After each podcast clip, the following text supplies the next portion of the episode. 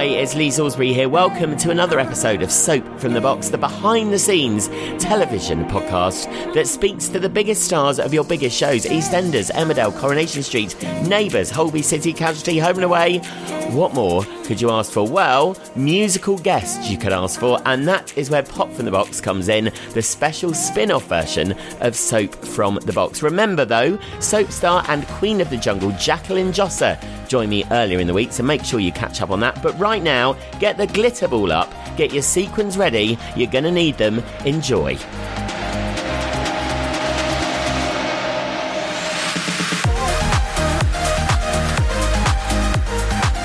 My guest today started with theaudience in the 90s before striking out as a dance floor diva in the 2000s and becoming, I would say, almost a national treasure with her kitchen discos in lockdown. She had solo albums in 2001, 2003, 7, 11, 14, 18, and now 2023. Her new album, Hana, raced into the top 10. It's a wistful romantic record inspired by a family trip to Japan weeks before we went into lockdown. She's here to talk all about it and a lot more. It's the voice of a generation, Sophie Ellis Bextor. Hi, Sophie. that was a lovely intro. Thank you. That's all right. You deserve it. So, I mean, the new album, Hana, you must be thrilled that it went straight into the top 10, first of all, because you never know, I suppose. You never know. And yeah, I was actually pretty blown away. It's really, really lovely. It meant a lot to me. And um, yeah, I'm really, really happy because it, it, I think it's probably the most personal album I've made, actually. It's um, it's definitely the most sort of soft centered, if you know what I mean. It's, as you say, it's romantic. I think it's kind of quite a, a little bit more fragile, maybe, than some of the other things I've done. Yeah, and it's obviously then uh, it means uh, blossom, doesn't it? It's the Japanese word for mm. blossom, Hana. Yeah. And did you know? I mean, do you know when you did you had plans in your head to write a new album, or did it just kind of organically happen? No, well, I started writing it uh, twenty well, twenty twenty actually, January twenty twenty. No, there's kind of a pattern to it, really. I brought out um, an orchestral record in 2019, and then it was like, right, you start turning your thoughts to the new album. And actually, like now that Hana's out, I've started thinking about the next album. It's kind of how it works, really. It's like yeah. a muscle.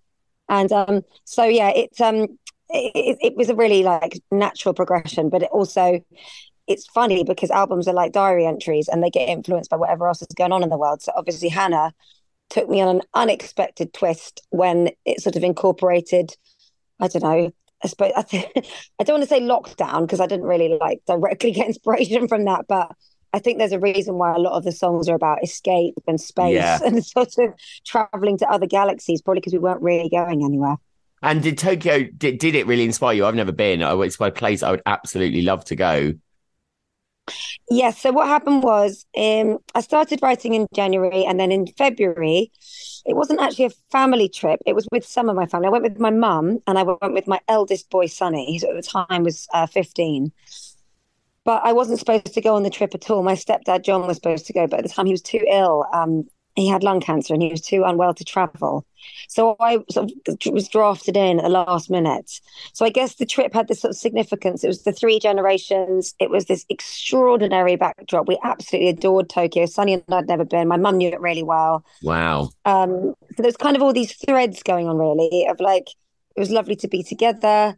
We were having some really interesting conversations but also there was a tiny bit of melancholy, I suppose, because you know it was quite significant that John wouldn't be able to go. We sort yeah. knew what that meant, so I think that's why it became quite a rich place to go in my head when I got home, especially because I landed back in February. By March, we weren't allowed to go anywhere, not even really leave our houses. No, and so Japan suddenly had this nostalgia. It was like how did I ever go somewhere as exotic as Tokyo when now I can't even go into my mum's house? I know. God, wow. what timing. I mean, that is mad. Exactly. And, I mean, every song is really personal. It's until the wheel, wheels fall off, isn't it? It's actually directly written mm. about John.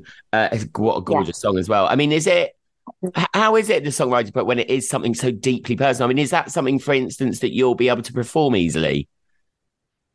Well, actually, that song is really upbeat, and obviously there's grief in there. But actually, sometimes grief is about the continuation of the love you have for someone. So yeah. it's not always it's not always something that weighs you down. Sometimes it's something that can lift you up because that's the legacy of a significant relationship, you know, and it makes you want to continue to live your best life for that person because they're not here. So you feel like you owe it to them to keep going in that same ethos, really. Yeah. So that song I actually found found quite empowering, and um, the whole sort of sentiment of it is to sort of seize seize the day, really, and do all have all the adventures today because you don't know what tomorrow will bring, and if you do that, that's the way to kind of get the most out of life. And until So I don't fall find off, that one as emotional. Yeah, sorry. it's John, John um, wasn't it? Because he said almost because they were so happy, him and Janet, that actually it was kind of like the wheels fell off for him because he couldn't go on the trip and he couldn't do things anymore, which is about how amazing that they had such a brilliant relationship uh, to celebrate. Yeah. Well, it wasn't even about Japan. It he wrote it saying, um, you know, he was actually saying people talk about, you know, you have your battle with cancer, and he said we beat it because we even after my diagnosis we you know we would light the fancy candles we drink the best wine we went on trips we had adventures and we Yeah. laughed and loved until the wheels fell off. And he was saying we just we smashed it. We oh, rinsed Oh, it. We like we seized it all. So no he was sort of saying that is how you you, You beat that's it. how you beat yes by by living still living life to the absolute full to the max that you can while even when that's in your peripheral you still go for it so it was more more positive really Yeah, yeah, Um, yeah. And what a sentiment to leave. yeah. That's amazing. yeah exactly it was in a letter you see everything he said was in a letter that he left that was read out at his funeral i mean it was kind of extraordinary like literally all the song choices Wow. everything he he had a very clear idea and he left us all this instruction and my word I, it, I must do something like that for my kids because it's so nice when i just know that it can be quite stressful time can't it when you're planning things Yeah, yeah, actually- yeah. Oh, I've always wanted to plan my own funeral just because I don't trust people with music choices and stuff. I'm like, it's got to be bloody See? good. You know what I there mean? you go there you go if it matters to you get it down jot it And- down and then how do you pick, for instance, so the first song on the album is A Thousand Orchids. Do you have, obviously, is the, I've always wanted to know this, is the kind of track planning of an album really important? Do you spend ages kind of moving them around or? Um, I wouldn't have thought about ages. It's more like because I wrote this album with Ed Harcourt and we've written three albums together now, and we both think in quite an old school way. So when we did A Thousand Orchids, we were like, that's the intro, that's the first Right, song. okay. And then we'll, we'll just start plotting. We'll be like, oh, this sounds like end of side one. This sounds like beginning of side two. So we think in a sort of vinyl. Right, you know, yeah, yeah, yeah. Yeah. So I think there's a little bit of a, we did kind of move things around a bit of a final track listing, but actually that's really fun. Like I love those I love doing that. I love doing the artwork, all the kind of finishing touches. Like that's what, that's the fun bit when you put in the legwork so you can enjoy that. And then the single, obviously the first single, brilliant, breaking the circle. Again, is that uh, was that? Did you write that, listen to it, and think, oh, that's potentially a first single? Or again, do you kind of go through a different process to to work out which ones you're going to release? Because it's important, obviously, to get the first song out there so people get a sense of what the new material is, isn't it? Yeah, and I guess that's that's kind of like quite tricky sometimes. I I tend to do it a little bit more by committee because it's you know it's like any any process. The album writing is just Ed and I, and then you start to open the circle up between all the people that are involved. And it's still quite a small team, but I have my management. I have my um, radio plugger who's called Joe, who I've worked with for years. I've got my uh, PR lady, Beth, who I've worked with for years. So, you know, it's quite a small team of people I've got long relationships with. And so they start hearing it. And then I say, right, you know, what do you think? And then we'll kind of sort of work it as an open conversation because everybody's got to feel good about, About the job, song, you know, the yeah. role they have. Yeah. So um, with that, with Breaking the Circle, I think that was just something that um, that Joe always wanted. And I, I actually thought it was quite a cool first single because it's so sort of dramatic. And we ended up doing our first ever performance with it on um, something on Radio 2 called the Piano Rooms, where you get to perform at Maida Vale with the whole Oh, BBC amazing! Yeah, I love the piano Rooms. um, which is literally one of my favorite things I've ever done. So I was just like, okay, this is great. Yeah, I remember going for a job high. interview in Maida Vale. I remember going for the job interview because it's where they used to do um that movie show. What was it called? Barry Norman's thing, and it was just so historic that building where it is, isn't it? It's just you can Yeah. smell the kind of what's gone on there before. Yes, exactly. It is one of those buildings. You're right. It's got oh, it's all baked into the walls, isn't it? Yeah, yeah, it's incredible. And you saying you so you've got a really close team. I mean, are they really honest with you as well? So I mean, because it must be quite nerve wracking, I suppose, playing new material to those dear to you. Um, I mean, are they honest with you if they don't like something? Nah, not really. Not I think my really, no, yeah. I- no, I don't think that would be quite the thing. There's still a work dynamic, but I think with um with my manager Derek, I've worked with him now for oh golly over fifteen years. Actually, it's probably about twenty years. And sometimes I'll be beavering around something, and he will say, "Oh, I'm not quite sure where this is headed." But the trouble with me is I'm quite stubborn. So Yeah, more, yeah, yeah, so long as I've got, I, I only need really while I'm doing the creative thing. There's only a few people that I really need to hear from to kind of keep me on the right steer. Yeah, yeah. And then you kind of shut all the other voices out a little bit. And you have to go with your own tummy, you know, like when you're in the studio, if I'm making something that's supposed to make pe- other people feel a specific type of emotion, it starts with you. Like if you're not feeling that, then you've got to keep chipping away until you get that. So I think it's kind of quite instinctive, really. Yeah, you've got to Um, go with your gut. As in everything in life, you need to go with your gut. I've learned that as as you get Yeah. older. I think you learn that more and more. That you just go with your instinctive feeling and Absolutely. everything. Um, and, Absolutely, yeah. And then "Lost in the Sunshine," which is the new single which is out. Um, again, a question I always want to ask. I love it. Uh, and then there's the, all the mixes out. Kylie's doing all there's every mix and his mother's mix at the moment of Padam Padam. But the Acid Tone remix, I love. Again, is that something you're involved in, getting people involved in the mixes, or is that kind of the record company that do that? Um, actually, with it, no, because the, the record company is me. Oh, it is, Um, isn't it? Of course, because you're just yeah. Yeah. So um so actually the acetone one, so that's uh, a remix by um one half of that is it's a duo and one half of it's a guy called Simon who's actually a neighbor. So his Oh house is right, very wow, okay. He also happens to be a record producer and he's got an amazing room, studio room full of synths. So he's on the album credited as the synth doctor, I believe, because he added extra synths for things like um, Beyond the Universe and um, We'll Be Watching You and um, oh golly, most of the songs actually, A Thousand Orchids, anything that's got massive synths. Yeah, That's it's Simon. him. It's So then, yeah, he did, he did the remix, and I really, I really love it too. And they just take off now, their remixes, don't they? They have a life of their own. It's kind of quite inspiring watching a song change over the duration of its Yeah. release. Yeah, that's kind of for me. That's actually always been the case because I started. I, suppose because I started with Groovejet. Groove Jet, uh, yeah, yeah. You know, that always had a billion remixes, and then they did a load more for its twentieth birthday, and and even when I was doing songs like "Take Me Home" and "Murder," there was always different mixes. You know, you had mixes that were kind of like, I don't know, you're one for like starting different types of clubs. So one that's more poppy, one that's more, um, you know, or in the dancey, morning. like yeah, exactly, all of that. So um, I think that's I think that's kind of quite a long-standing tradition, actually. Yeah, yeah. And talking of Kylie, actually, what's your view? I mean, it's amazing, isn't it? I love the fact that she's back with Padam Padam. It's broken record. She's there now. Radio One have actually played a woman over forty on the radio. Amazing. I mean, Ah. as if that, as if that's a thing. But I mean, it must, Yeah. it's, it must be quite inspiring seeing other women doing so well. You know, I, I love the fact she smashed it out the park again. Yeah, and actually not just in music, but across the board. I think I feel like I'm I've been very fortunate because I'm 44 now and I feel like there's a whole, you know, beautiful group of women just that bit older than me who are really really smashing it in so many different directions. And that's kind of part of what my podcast with spinning plates is. I get to have conversations with these women. Yeah, they're actually it, it just flying the flag for doing incredible things at different chapters in your life. I mean, some of it's very close to home. My mum, um, she's in her, her later sixties now, but when she was sixty, she signed her first ever book deal, know, is now writing her, her third work of fiction. So I think you know we are we have learned, don't we, haven't we, that, that there's there's lots of ways to have a career, and it can be you know highs lows it's kind of like it's, it's never been a straight upward trajectory it's got it's this sort of wiggly line but you never know what's around the corner and i think probably a lot of people have surprised themselves as well with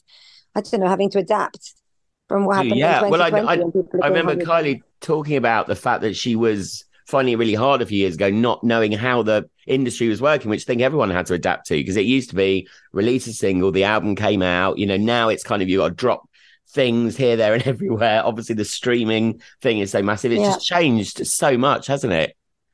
It has, it has, but a lot of it's very exciting, and I like the spontaneity of what what can happen now. I think that I think it's fun that you don't have need to have quite so long a run up to stuff. Yes. Yeah, and so many people are like you did with Groovejet. I mean, people are guesting left, right, and centre now, which is quite good. No one's seems tied down into one genre. People are going out to do loads of different things with other artists, and it seems to be so organic and so quick, which is really exciting. Yeah, I mean it's funny because you mentioned Groovejet, but actually when I did Groovejet, that wasn't really what people were doing because Groovejet was, you know, a song that came out in that very much in the dance world. And before that, I'd been in in an indie band, and that really was different sides of the tracks. And you weren't going to do it at first, a... were you? Is that right? Were you? Did you kind of rethink it and think actually I'll give it a go because you thought it wasn't up your street at first? Well, I was. This, this is part of the whole thing, really, because genres were very much like stay in your lane. So this is in the like late nineties, early noughties, and um, so when I was sent uh, the instrumental of Groovejet, I didn't understand how why they were asking you involved in that. Yeah, because I'd I'd come from you know a band that was blokes with guitars and me. So yeah. and that was my whole and that was my world. You know, I was proper Brit pop kid. So part of the reason why I said yes was because I thought actually this is a real this is an adventure that's like completely other and nobody from Melody Maker or NME will be looking out to criticize because yeah. it, it, won't, it won't even they won't even be thinking about it and um and actually my manager at the time was a lovely man called Martin who I'm still in touch with but he actually stopped working with me the week that Groove Groovejet came out because he said, I don't understand why you're doing this. Oh, right. okay. Well. So when Groove Groovejet came out, I had no management, no record wow. label, um, nothing, because I just sort of done it with a bit of a, there's something about this track I liked. And it's the first song I'd ever co written. I'd never done any songwriting before either. Um, what a ride! yeah, what, a what. A, I mean, and then it was obviously for anyone who doesn't know, which is no one, it went absolutely like stratospheric, didn't it? It was absolutely massive, and that must always be. Again, I don't think. I mean, you, can never plan for that. That must have been because you must have felt probably then without management, without record company, that things are kind of falling apart a bit. Then, and then suddenly this happens. I, I didn't feel like they'd fallen apart. They had. The had band fallen apart. Yeah. yeah, well, I'd been signed to Mercury when I was eighteen and then we'd been dropped by the time I was 20 and that was I thought that was very much the end of my successful part of my music career wow, and I thought yeah, well I'm still going to be a singer but I'll just I might never ever be successful again um, in that way so Groovejet really threw me a lifeline in many many ways um, I mean obviously the commercial success but also the fact that it changed my perspective I suddenly thought actually the only person coming up with rules about what I can and can't do is me. And it's yeah, it's stuff it's stuff and nonsense.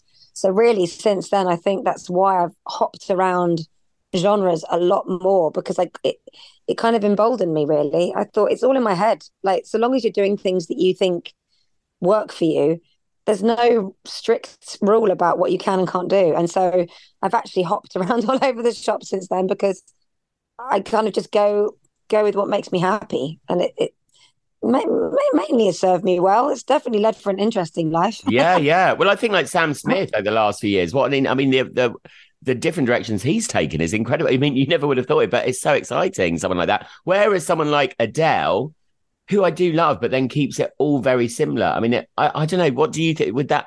I don't know. That, that must be quite unexciting as an artist. I think I don't know about that. I mean, she's very talented, and I think I think it's all about what makes your heart happy. And I think yeah, true. Just do me, what you want. Yeah, yeah. And I think for me, it was about sort of not not second guessing things really. And I thought, you know, I, I can make a like I did a trance single with a, a guy called Armin van Buuren, who's a very big yeah, trance amazing. DJ. Yeah.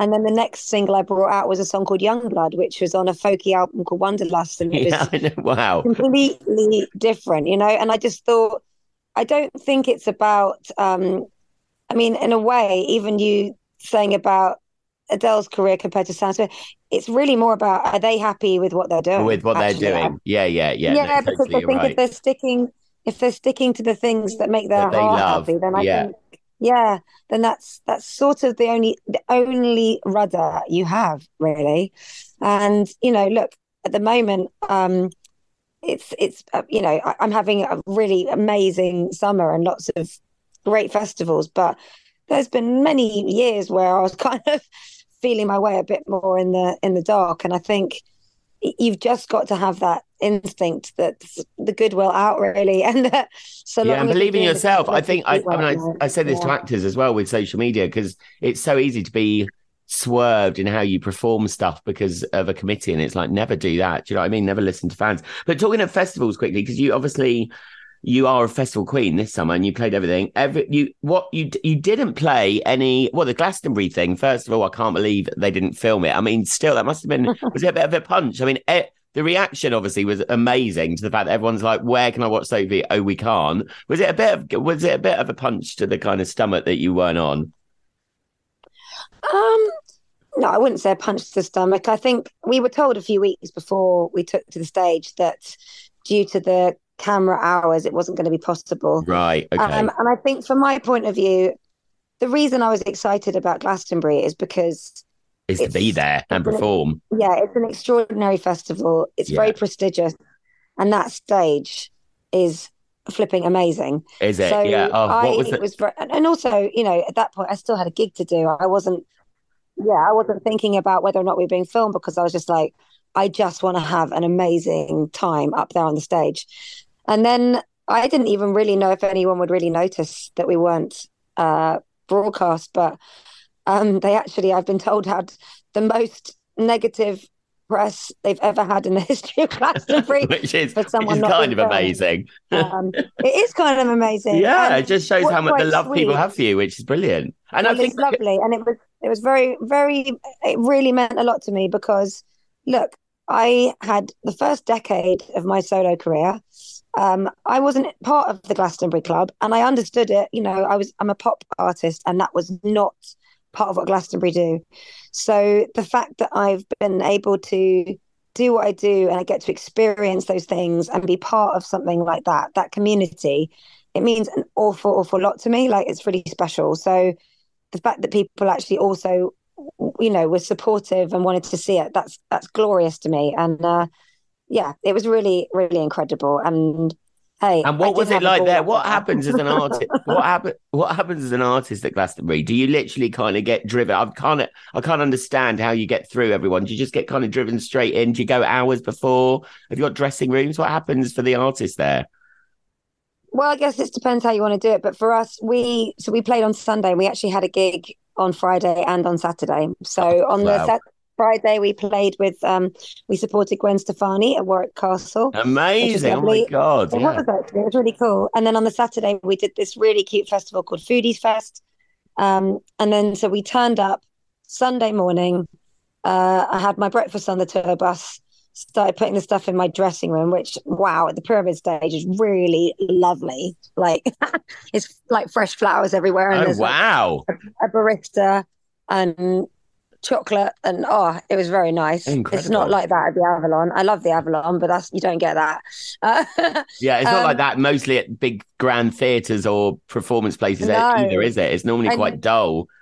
No and sometimes i get ready you know in a bit of like tarpaulin with grass under my feet. Yeah. i'm pretty rough and ready. So i took all my stuff in put my put my sequins on and did my makeup and then went and did the gig, and I'm I highly recommend uh, performing at lunchtime. yeah, we're done by two, and then we finished, and then me and the whole band and crew, a big group of us, and my eldest boy and my sister and all the people that were there with us, we all went out and watched band after band and artist after artist, and you know you could find us in the dance field at 3 a.m. And then I got oh, good. So, so you went and experienced it. Amazing. Because I was going to say, because you thing. perform at so many, it must be quite. You obviously can't go and just go mad every festival you go to, but the temptation must be there to kind of go and join in. I always want to go and see an act. Like I love watching other people perform. I, I would say, hand on heart, I learn something from every gig I see, even if it's just like, oh, don't do it like that. yeah, yeah, but, um, yeah I'm still I'm still learning. Like I love for me, like being able to do a good gig is probably the most sort of the clearest measure I have of how well I'm doing my job.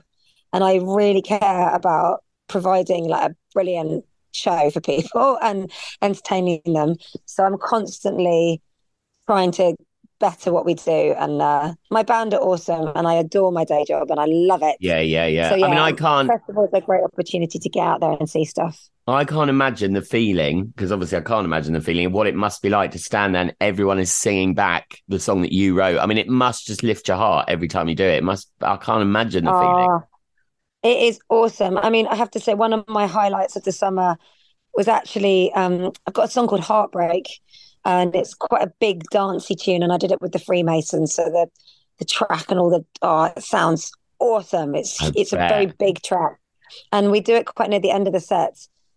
And I always get the crowd to do big stadium style hand claps above their head. And the crowd we had at Isle of Wight. So when I'm performing, I have in-ear monitors. So me and the band, we've all got in our ears, we've all got our own personal mix. They're like headphones that you put in your ears, and then you can you've got your pack, and you can hear exactly the mix of the band that you need to hear You to do to what hear, you need yeah. to do. But for all of us, over the sound of our monitors, over the track, we could hear these thunderous claps on Wow. every beat. The, of this huge Isle of Wight crowd, and it absolutely like it sent like tingles down my spine. It was extraordinary. I was just like, if I never get to experience this again, you know, this has been a, such a moment. And I- yeah, yeah. it's brilliant. It's just it's glorious. But you're all in it together. I I think like a crowd member. When I'm performing in front of a crowd, I am there. You get the I'm buzz from there. them. Yeah, it's like a two way thing, isn't Yeah. it? You've both got to be enjoying yourself. Hundred percent. It's a date. It's like a date night. is there a song? I mean, is it Murder that normally goes down the biggest? Is that what? What do you normally leave till the very end? Um, we do finish with murder. I think no, actually, I think heartbreak is often like actually a bit of a highlight. Massive, yeah. We do. Um, we've got a few things. We've got a medley that takes um, Groovejet and some other like dance tracks that came out in that t- era. We get the crowd dancing. Yeah, yeah, to what I If I can't do that, sack me. and the kitchen disco legacy obviously lives on in your performances because you do a couple of covers now, which because like a prayer obviously where always goes down is absolutely amazing. Would, oh, what a would tune! And you obviously got the Radio 2. You still do the kitchen discos on there. I mean, Yeah. do you see yourself now like the Kardashians? Do you think you guys could all do a reality show, or would that mean never in your interest? I think it would be spectacular TV. Like, there's so much crazy stuff going on in my Yeah. house like, all the time, but unfortunately, I just don't think it'd be very fair on my small people. no. So no, that's never going to happen. But my words, I wish it could. I would love to share some of the stuff, but I think people would not believe what It they're would be so cool to mix it with some music as well. Do you know I mean? It could be a new style reality show. And I mean, I have to mention that it because it's been the talk of the town, Eurovision. I mean, I'm I think surely it would be a bit of a gamble doing Eurovision because it's it's that huge thing that could kind of mess up, I suppose. Do you know what I mean? Is that how you feel, or do, do you think would you like to do it? You know, it's not so much I feel like I could mess up. Um, I think it's an amazing opportunity actually, and I love, I love watching Eurovision. Like, Oh, it's amazing, like obviously. Yeah. favorite things. Um, I think for me, it's more like I don't I- have that feeling where I need to know how the story went. I'm quite happy to keep it an untold thing of how, how it might have gone if I'd ever done it. Yeah, yeah. I think I, I just don't need to know the end of the story. So I'd rather leave it as the maybe Hanging. that's something I could have done. Yeah, Yeah, yeah. And I don't that. mean that you would Oh. mess up. I kind of almost mean because some of the entries are so bad but brilliant to watch, and it's like, do you really want it? Because it's not. It's a weird thing, isn't it? Is it? Isn't it Eurovision? Because it's not like that is our best song that we've had all year, and we're putting it out there. It's kind of very much a genre of its own Eurovision, isn't it? So It's- and there's lots of rules about how the songs have to be written, and you know all this sort of stuff. Um, but Would I, you I, maybe love write a song? Write a song. Yeah, Yeah, I'd love that. oh. That'd be great. Oh, that would be brilliant. What are the rules of writing a song? I suppose it has to be. What what what? How, what's the Eurovision song's rules? I can't remember, but it's stuff like, um, well, obviously it's never had, you can never have it been released before. I think there's certain rules about how many people even know about the song, Right. Okay. the time of it. Um, and then there's just the expectation of what a Eurovision, we sort of know what a Eurovision song is, don't we? Even if you can't put your finger on it. Yeah. Yeah. yeah. So I And think, you know, you want that little bit of like a Euro, a Euro beat and a Euro, Euro pop melody. and something Yeah. uplifting. It's normally something up, you know, with a bit of an inspiring message. Well, normally that wins. I mean, it must be also brilliant though, just to know again that the public love you so much that they were vying for you to do it. I mean, again, that must be quite nice, just knowing that the the UK want you to do it. Well, that's very sweet. I mean, to be honest with you, I'm not even sure that the public were that. I don't actually know where the rumor originated. Where it came I from. like I feel like maybe every decade, someone somewhere just thinks, "Should we write that story again about Sophie doing Eurovision?" yeah, right. Yeah, yeah, yeah. I'm not sure the public had any any interest in it either way. I think they'd be like, "Oh, okay, is that what's happening?" okay, oh, no. yeah. and then let's end just going back to new album again because everything again is. Uh, have you? Are you one of these people? Because I read something saying that you you haven't put uh, um, tracks in for the new album to your festival sets because you kind of gauge what people want. Is that is that what's the feeling? What what do you think about that? How do you decide? Um, no, I do. I mean, I did like I did Lost in the Sunshine yesterday at Latitude. Um, I just sprinkle. I think I I when like I said when I'm watching a crowd and I'm informing in front of a crowd, I am I'm stood in the crowd. That's how I'm yeah, thinking. Yeah, yeah. I'm as an audience member. I am pretty bad. I, have got quite a short attention span. I want to hear songs I know. I yeah. want to hear them done that I know them, and I want maximum two new songs max. yeah, so no, I'm you're just, right. You're right. I'm just pretty brutal. So I do that with my set. Look, if you've come to see my headline show and it's my album tour, you're going to hear more of the album because that's what we're celebrating. But if I'm at a festival and I'm singing, I've got an hour long set, I'm going to make it, I'm going to take you by the hand through that set and I will not make you listen to too many things you don't know because that's just I just I wouldn't want that if it was me. no, but it kind of stops the party in a way because even though it might be a brilliant song, if you don't if you haven't heard it before, it's hard to get g'd up by, isn't it? So and quite a few artists you can only yeah.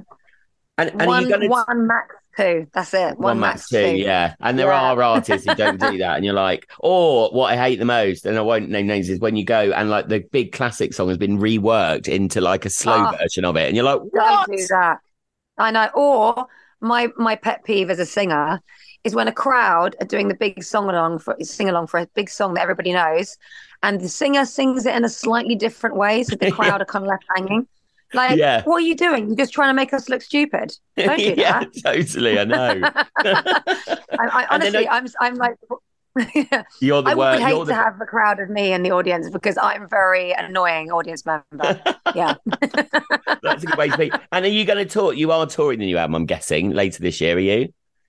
You know what was sort of, oh, it, it was a bit tricky. So we done, we did do an album launch gig, which was really glorious, and I hope to do more. But actually, the next tour we have is a Christmas kitchen disco across the UK. Amazing. So that one will have a, a little sprinkle of album, but it's also going to have all the old tunes and a load of Christmas songs and a little bit of the unexpected. So I don't know. I think I think it's probably going to end up being like more of a like party set. But I might have. I usually I have a wheel because uh, we did a tour of it last year. So I've got a wheel that's got on it. I don't know, like twenty something songs on it, and they're they're all songs people know and stuff like that. So I'll have a wheel that I'll spin, but I might have a couple of spots that are just for the album, and I might have a little mini wheel, and then we just do maybe like two songs from the album, but we don't know which ones. Oh, what like do you mean that. you spin? Oh, you spin on the stage, and they're the ones you do. Spin on the stage, yeah. So my poor band. Oh, that's brilliant.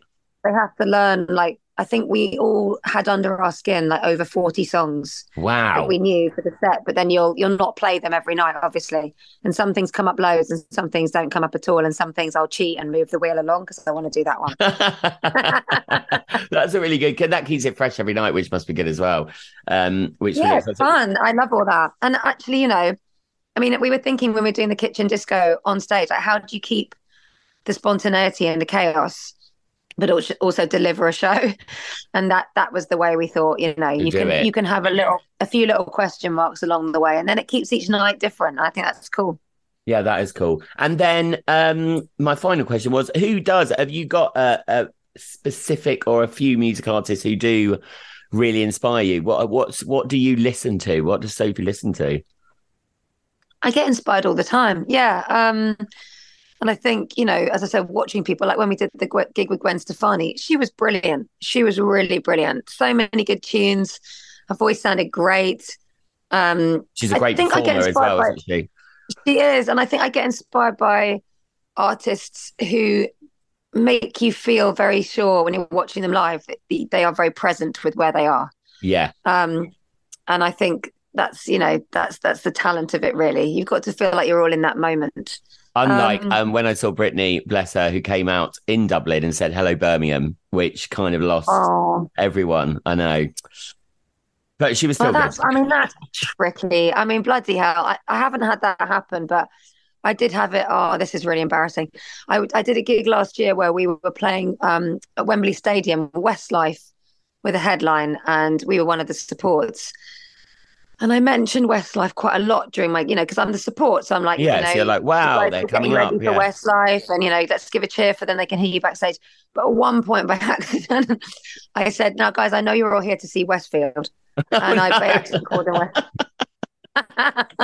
oh I no. didn't even notice. And I came off stage, and my band were like, "You called them Westfield for one, for one moment." So that was my Britney moment, I guess. Amazing. You've had a pretty bit. Well, listen, thanks for coming on Pop from the Box. It's been amazing to talk to you as normal. The You album's too. done brilliantly and will continue to do brilliantly. So go and buy it now, everyone, Hana. Um, and speak to you soon. Yeah, lovely to talk to you. Thank you. Bye.